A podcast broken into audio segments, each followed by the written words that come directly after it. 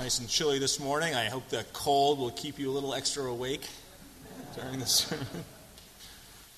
I take for my text this morning the 23rd verse of the third chapter of Mark. And he called to them and spoke to them in parables How can Satan cast out Satan? Please pray with me. Oh, holy God, come and fill our hearts with your peace. Our hearts and souls at peace, open us up.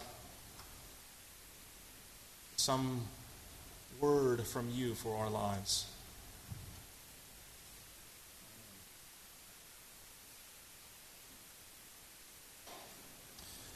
Well, after our Easter celebrations with family and friends, after our long journey during Lent through the passion narrative of Jesus, we find ourselves back in Galilee. Not the Galilee of the post resurrection world. In that Galilee, as I said last week, we meet the risen Christ in the midst of our daily living.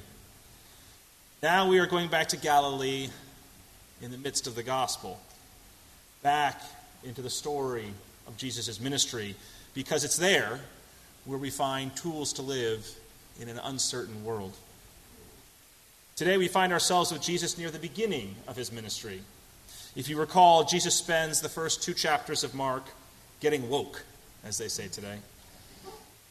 He hears John the Baptist calling out in the wilderness, and for some reason that day, that call leads him down to the River Jordan. John the Baptist strikes a chord in his heart.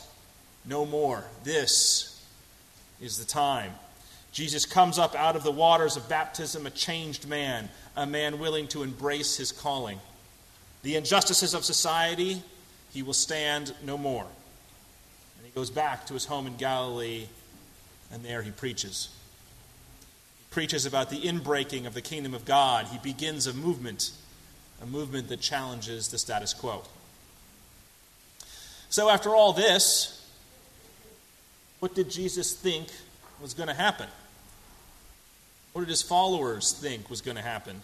You can't just challenge the status quo, call out the powers that be, and not expect some kind of reaction. It's like the kid who takes a big swat at the wasp's nest just for fun and only finds out that uh, there's an unwelcome reaction. Our passage opens with Jesus walking into his old home. Jesus could hear the crowds outside. They seemed to follow him everywhere now. He loved talking to the crowds, healing people, but it was relentless and exhausting. Everywhere he turned, there was more need. He wanted a break, a respite from it all, but when he closed the door to his childhood home, he felt anything but relaxed. There's something about leaving home as an adult and returning. It's never quite the same. You remember the placement of objects, the familiar photos and knickknacks, but somehow it's more distant, more alien. And that was before Jesus had to endure the nagging of his brothers. Why don't you just go along to get along? Why don't you just do what you're told like the rest of us? Why do you keep upsetting the apple cart? Don't you know what this is doing to your mother? Suddenly, there's a knock on the door. Something about this knock made all the family pause. Neighbors don't knock like that. They use a quiet tapping, polite and upbeat. This was a hard, demanding banging. Mary went to the door and opened it. There before her stood several well dressed men. They came into the house, leaving the door open so the crowd behind could hear what was going on. Everyone quietly stared at the strangers. A whisper went through the crowd outside. They're from Jerusalem. These are the important folks. The men looked around the house and laid their eyes on Jesus. The leader of the men spoke up authoritatively while raising his hands and pointing at Jesus. That man has Beelzebul in him. Words hung in the air. He exorcises demons by the power of the leader of demons himself. Words created an immediate buzz in the crowd. Were they right? People began to think and mutter to one another. So that's how he does it. That's how he has the power to cast out demons. He's one of them. Jesus could feel the whole crowd begin to turn against him. It made sense. Where else could this man get this power from? He was an instrument of the devil. He sought to delude people with the devil's power, all to bring them from the side of God to the side of Satan. In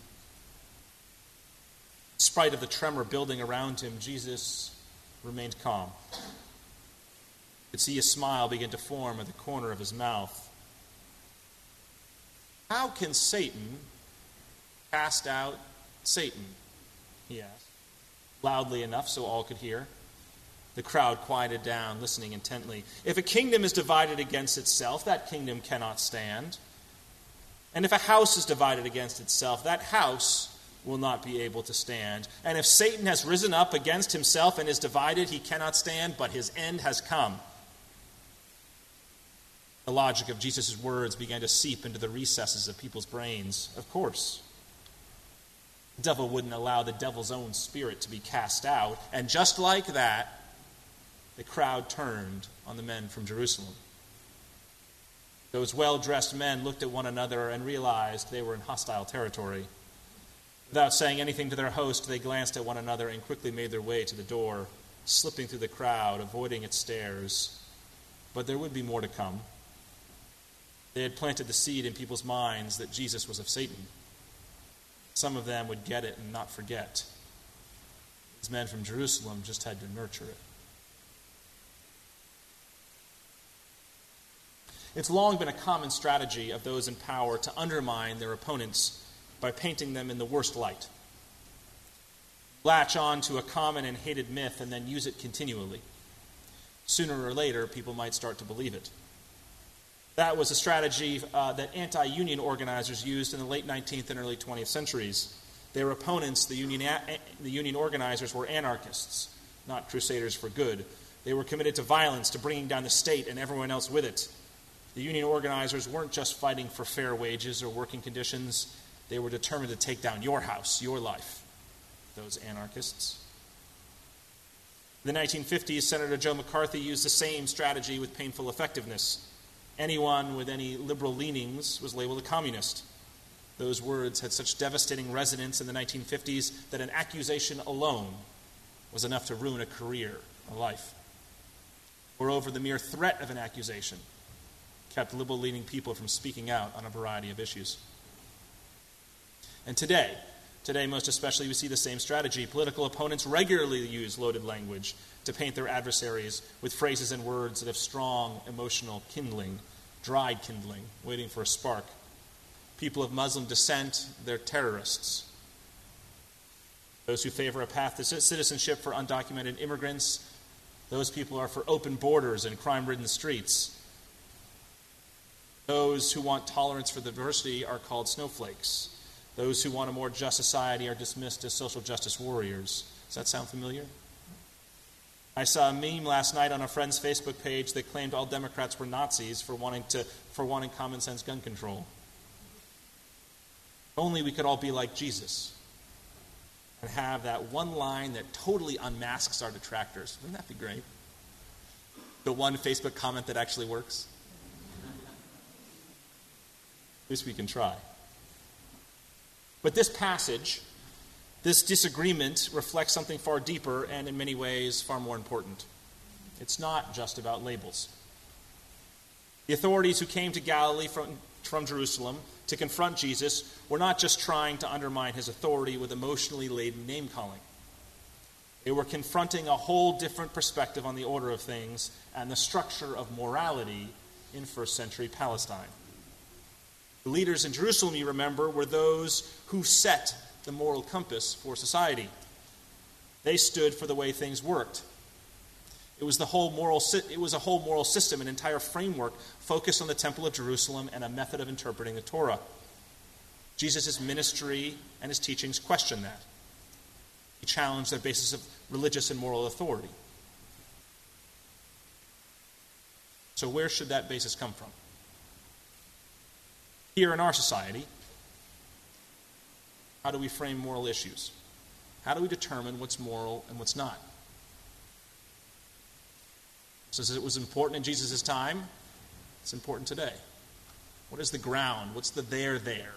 And you try and discern what's, what's right, what's the right framework, what's not. Several years ago, I had the privilege of teaching at Groton School, an Episcopal boarding school in Massachusetts. One of my responsibilities was to teach an ethics course to seniors. Groton worked on a trimester system, and students in their final year could take an elective course for each of those trimesters. But one of their electives had to be a course on ethics. The course I taught, or the course I taught that had the most interest from seniors, was an ethics course on social justice. Not all that much of a surprise for me, but more than anything else, the course was an examination, a deep examination of moral reasoning. What you do to form moral viewpoints in life. What are the bases that you use? What is the fundamental approach that you take in addressing moral questions? I opened the class by laying my own cards on the table. I'm a Christian and someone who's openly gay. Those things help shape my, moral my moral perspective on issues. I didn't ask the students to agree with me in the class. In fact, I explicitly said I wanted to be challenged, but I wanted them to know where I was coming from. One of the authors we examined was Ayn Rand, the originator of a moral philosophy known as objectivism. We read Rand because she differed 100% from me in my morality, and I wanted the students to engage with what drove their own moral compass. Ayn Rand grew up in Soviet Russia and emigrated to the United States in the 1930s. If there was one thing that Ayn Rand hated, it was communism. She detested the elevation of the common good over the good of the individual. She believed firmly that communism sapped individuals of their own creativity, their own drive. It created a whole society of people who waited to be told what to do and who devoted and who devolved into moochers of those who actually did the work. Since the Soviet Union was a communist society, everyone shared equally in the efforts and, inge- and ingenuity of just a few people. There were those few people who really did the work, and yet they had to share the fruits of their labors with those moochers. There was no more ardent or passionate supporter of laissez faire capitalism in the 20th century than Ayn Rand. Rand elaborated her views into a philosophy she called objectivism. Objectivism, according to Rand, was rooted in natural law survival of the fittest should determine morality. Some people are naturally better than others, and society should allow for those people to achieve what they deserve. There's nothing, there's nothing worse than any barrier to accumulation. Self interest is the highest good for objectivists. Everyone should embrace what Rand called, quote, the virtue of selfishness. Altruism, compassion for others, especially for the weak, was the worst value in a society. Altruism only fosters laziness and rewards the weak, the moochers. The accumulation of capital should be the goal, and Rand had a particular fetish for heavy industries, which I can only imagine came from her youth in Soviet Russia and its constant emphasis on five year plans to boost industrial productivity. Rand's most famous works are her novels, The Fountainhead and Atlas Shrugged. The main figure in Atlas Shrugged, John Galt, has become a cult like phenomenon among objectivists. Rand hated religion because it promotes compassion and altruism and does not glorify the survival of the fittest.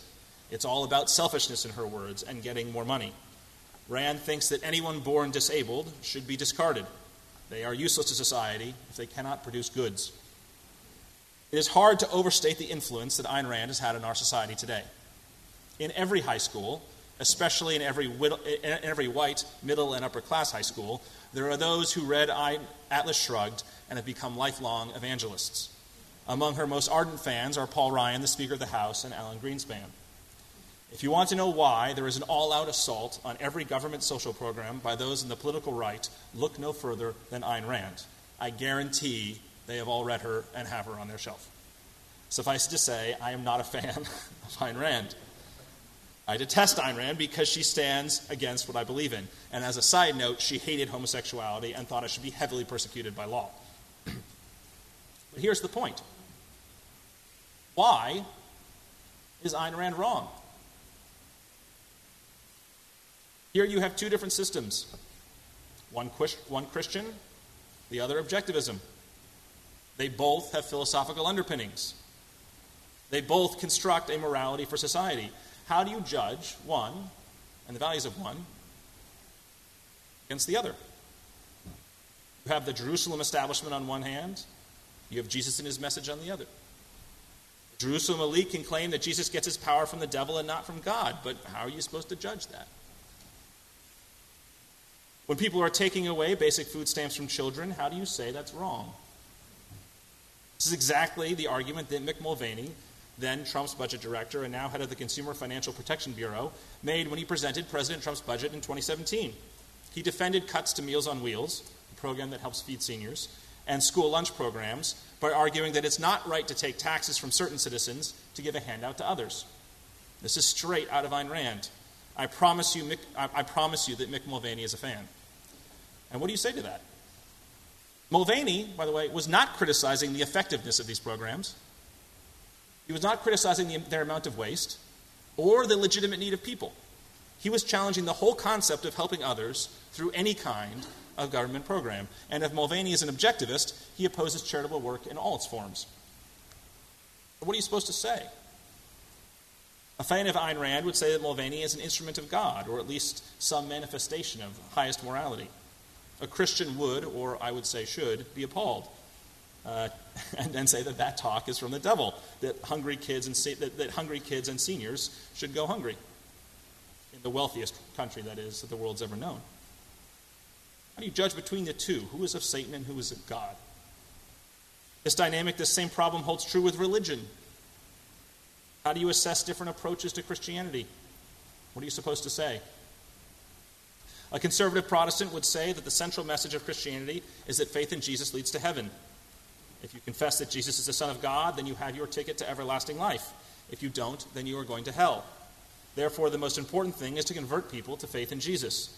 You should contribute to mission work that brings people to Jesus.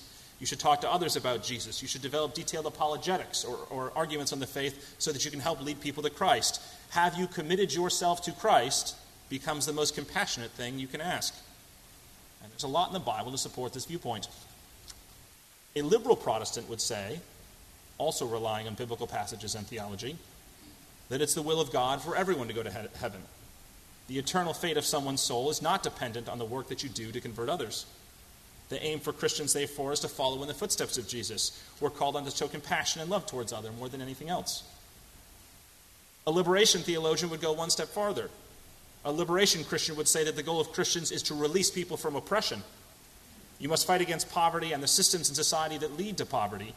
You must oppose racism and racist structures in society. You should seek to liberate women from the oppression of a misogynist culture. You should embrace gays and lesbians and fight against homophobia because those systems oppress people. You should fight against the destruction of the environment because global warming and pollution disproportionately hurt the poor and marginalized. But how are you to say that one Christian viewpoint is right? Wrong. How do you say that the elite in Jerusalem were wrong and that Jesus is right? This is the heart of the matter. You have to make a decision for yourself. Your morality stands. Thankfully, at least for me, this passage gives me some good insight.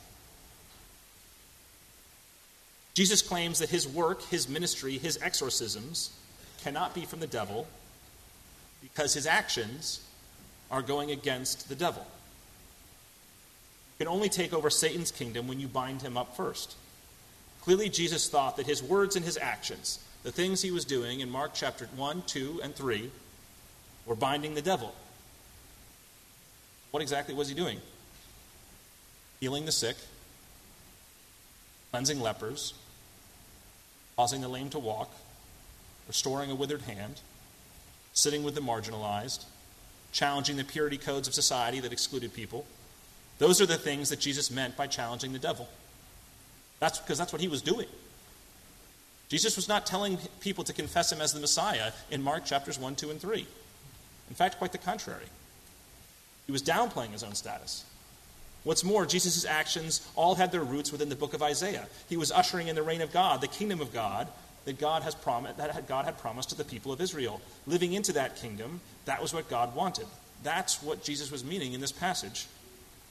He said he wanted to oppose Satan and bind him up.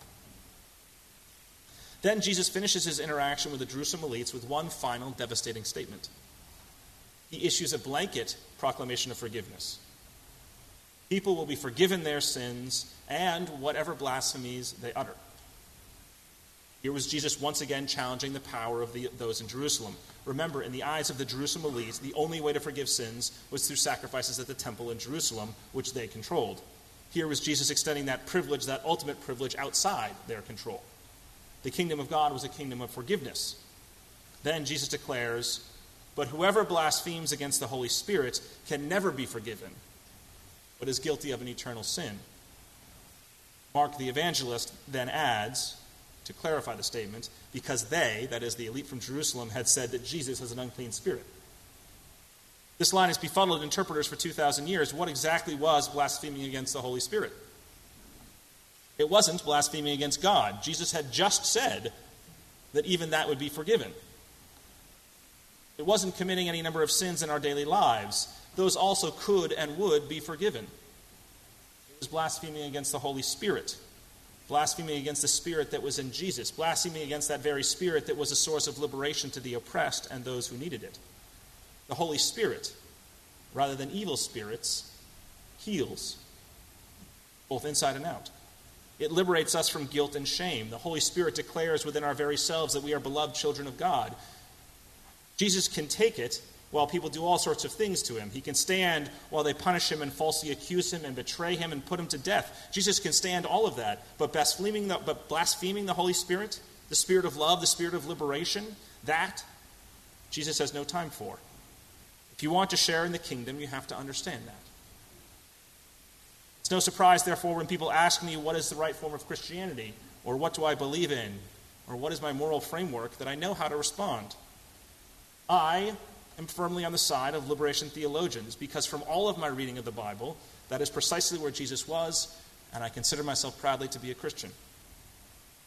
Now, the Apostle Paul might have interpreted things in his own way, and there are many ways to read Paul.